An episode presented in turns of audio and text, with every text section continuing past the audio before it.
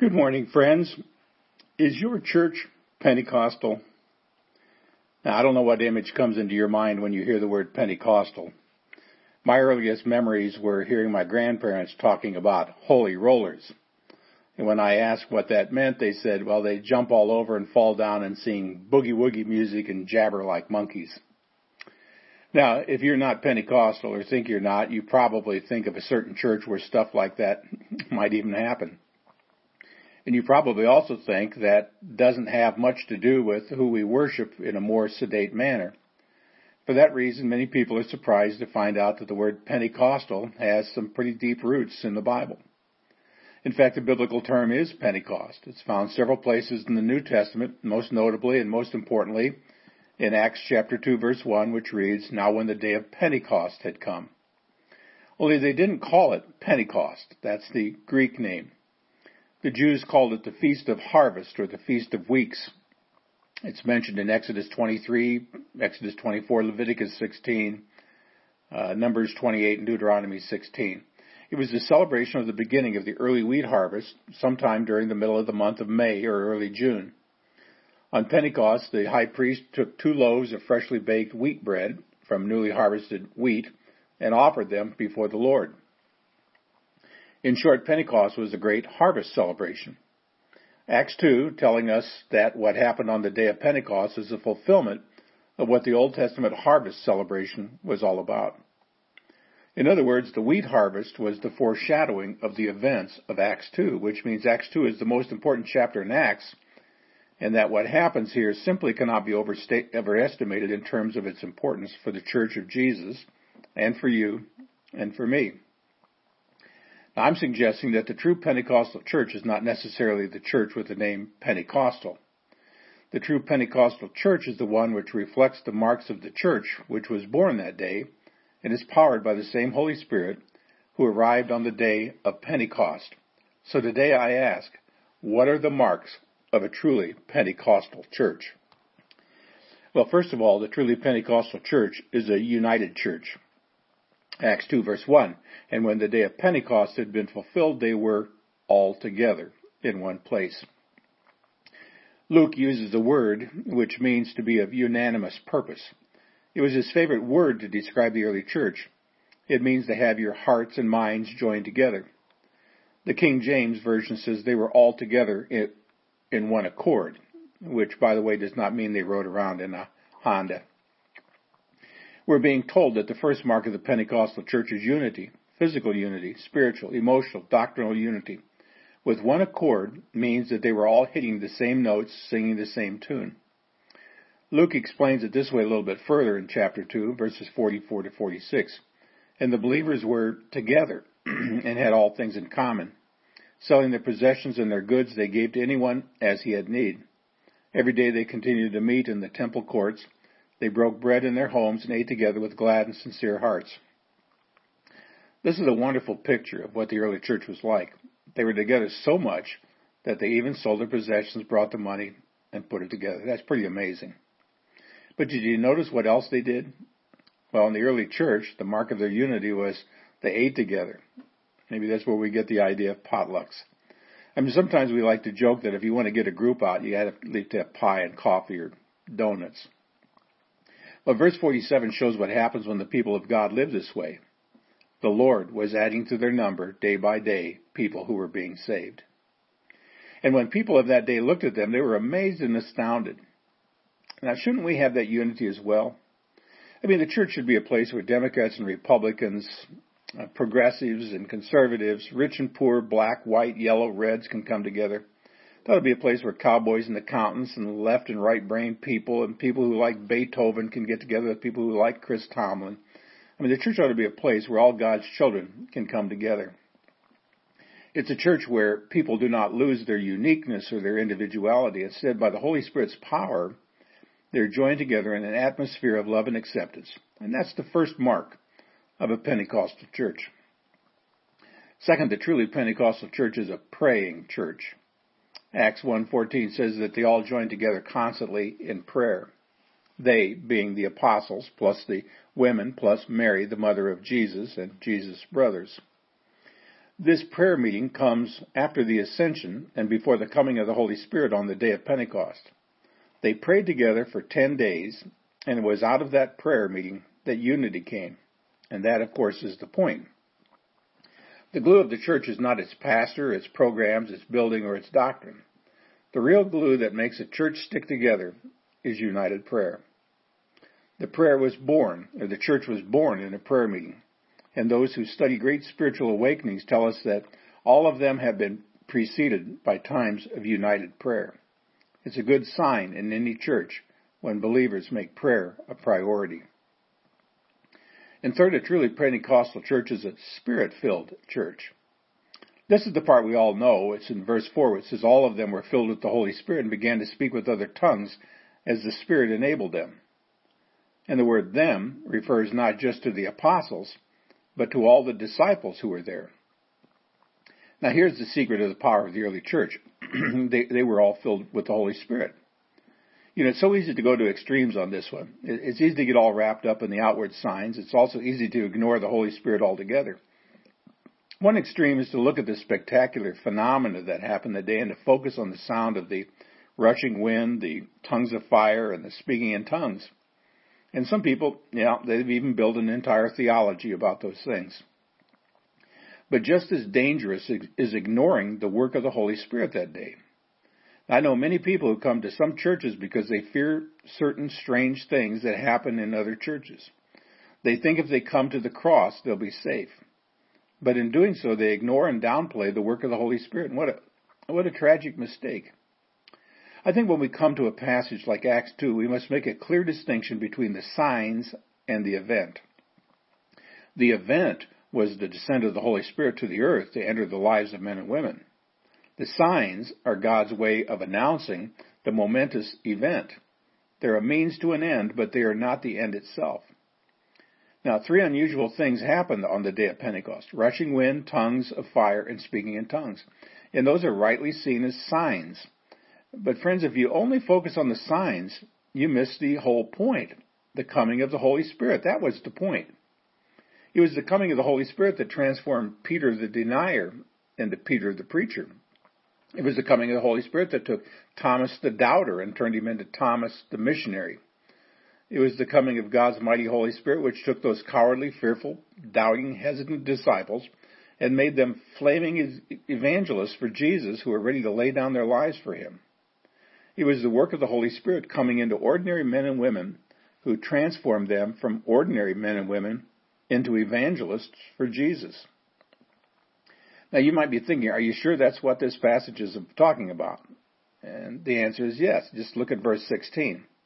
Peter is preaching and he says, this is what was spoken by the prophet Joel. In the last days, God says, I will pour out my spirit on all people. See, what follows is the first great sermon. But the first phrase is the key. He's saying, Don't you understand? Joel is talking about this day. This is the day in which the Holy Spirit would come down and mighty things would happen. Peter's saying, This is it, folks. This is the age of the Spirit. In the Old Testament, God sent rain from heaven to bring the wheat harvest. In the New Testament, God sends the Holy Spirit from heaven to bring in the human harvest. That's the biblical significance of Pentecost. It has been said and reported by church growth experts that in the fastest growing areas of Christianity, that would be China and Africa, two characteristics are held in common. One, they put a great emphasis on prayer, and two, they put a great emphasis on the Holy Spirit. That shouldn't surprise us because wherever you see revival, you see truly spirit filled churches. And that raises a another point. How do you get spirit filled churches? Well, it's actually pretty easy. You fill them up with spirit filled Christians. Now, how do you get a spirit filled Christian? Well, I don't have any magic formula, but it's my experience that when you get hungry for the genuine work of God in your life, you will be filled with His Spirit, and He will empower you to serve Him. Our greatest need today, I think, is to know how great our need really is. People who have no need of the Holy Spirit will find a way to live without Him, and people who are hungry for His reality will be filled. So I commend you to personally, and I recommend to your church, not just a study of the doctrine of the Holy Spirit, but also a determined seeking to know His infilling. The fourth, the truly Pentecostal church is a gospel preaching church. Notice how Luke puts this in verse 11. The disciples were proclaiming the wonders of God. And in verse 22, Peter begins to preach that first great gospel sermon, at the end of which 3,000 people were saved and baptized. Now, here's the great question What happens in your life when the Holy Spirit takes control? Will you speak in tongues? Will you be healed? Well, the New Testament suggests several answers to that question, but one answer stands out above all the rest. It is the great evidence that you have truly been filled with the Holy Spirit when you are truly filled with the Spirit, you will have boldness to preach the gospel. Acts 4:31 says they were all filled with the Holy Spirit and spoke the word of God boldly. That's a pattern you find repeated throughout the book of Acts. As the believers are filled with the Spirit, they begin to share Jesus openly. As one of my inmate friends from Angola says, when the Holy Spirit fills your life, He also opens your mouth. Friends, God fills you with the Holy Spirit so that you will open your mouth and say a good word for Him. The Holy Spirit gives holy boldness so that God's holy people will take the holy word of God and speak it boldly to an unholy generation. Fifth, the Pentecostal church is a harvesting church. Acts 2, 9 to 11 are verses you probably skip when you read this. Uh, they tell us who showed up in Jerusalem on Pentecost the Parthians, Medes, and Elamites, residents of Mesopotamia, Judea, and Cappadocia, Pontus and Asia, Phrygia and Pamphylia, Egypt and the parts of Libya near Cyrene, visitors from Rome, both Jews and converts, Cretans and Arabs, we hear them declaring the wonders of God in our own tongues.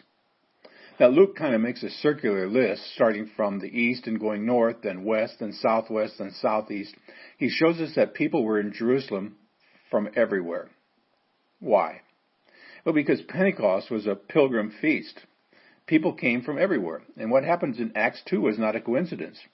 It happened for a purpose. What happened on the day of Pentecost?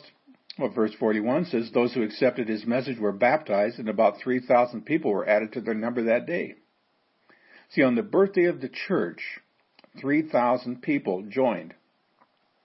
Now, how would you like that? A church membership class of 3,000. Then notice verse 47, and the Lord added to their number daily, that's on top of those 3,000, those who were being saved. Now, who were the first missionaries in the Christian church? Well, they were those people I just talked about, the ones you'd skip over in reading, the Parthians and the Medes and so on, those who had come to Jerusalem for Pentecost. They were the ones who heard the preaching of the gospel by Peter. They were the 3,000 who got saved, and after they got saved, they went back to all points of the compass, and through them, the seeds of Pentecost were sown all over the Roman Empire, and within one generation, the church exploded throughout the Roman Empire. Acts 4 verse 4, but many of those who had heard the message believed, and the number of men came to be about 5,000. Now let me bring this all together. Pentecost is not just about the birthday of the church. It's way more than that. It's not just about the descent of the Holy Spirit from heaven. It's way more than that. The day of Pentecost was just the beginning of God's great worldwide harvest. Now, in the beginning, in Acts 2, the church was born during a great worldwide harvest as men came from every nation and were saved under the preaching of Peter. 3,000 in one day. But Revelation 7 tells us the end of the story. At the second coming of Christ, we see this vast assemblage of people from all over the world standing before the throne. So there's a harvest at the beginning, and a harvest at the end. And in between, the church of Jesus is God's harvest vehicle. Friends, you and I, that's who we are. That's why Jesus said the harvest is plenteous, but the laborers are few. Do not say there are four months and then comes the harvest. Behold, look around you. The fields are white already unto harvest. You know, maybe instead of uh, calling ourselves Christians, we should call ourselves harvesters, international harvesters. In considering Pentecost, which is the symbol of the union of Jews and Gentiles into the body of Christ, maybe we shouldn't talk about being part of a church. We should talk about being part of a union. Maybe we shouldn't talk about coming to church. Maybe we should talk about going to the union hall. Now, Pentecost really means that you and I are part of, I guess we call it the greatest union of all time, the Pentecostal Union of International Harvesters. And in this union, there's, plenty of work. We, we come to the union hall to get our instructions, our discipleship, if you will. We go out into the harvest fields. We even collect union dues. There's plenty of work and the over, all the overtime you can handle.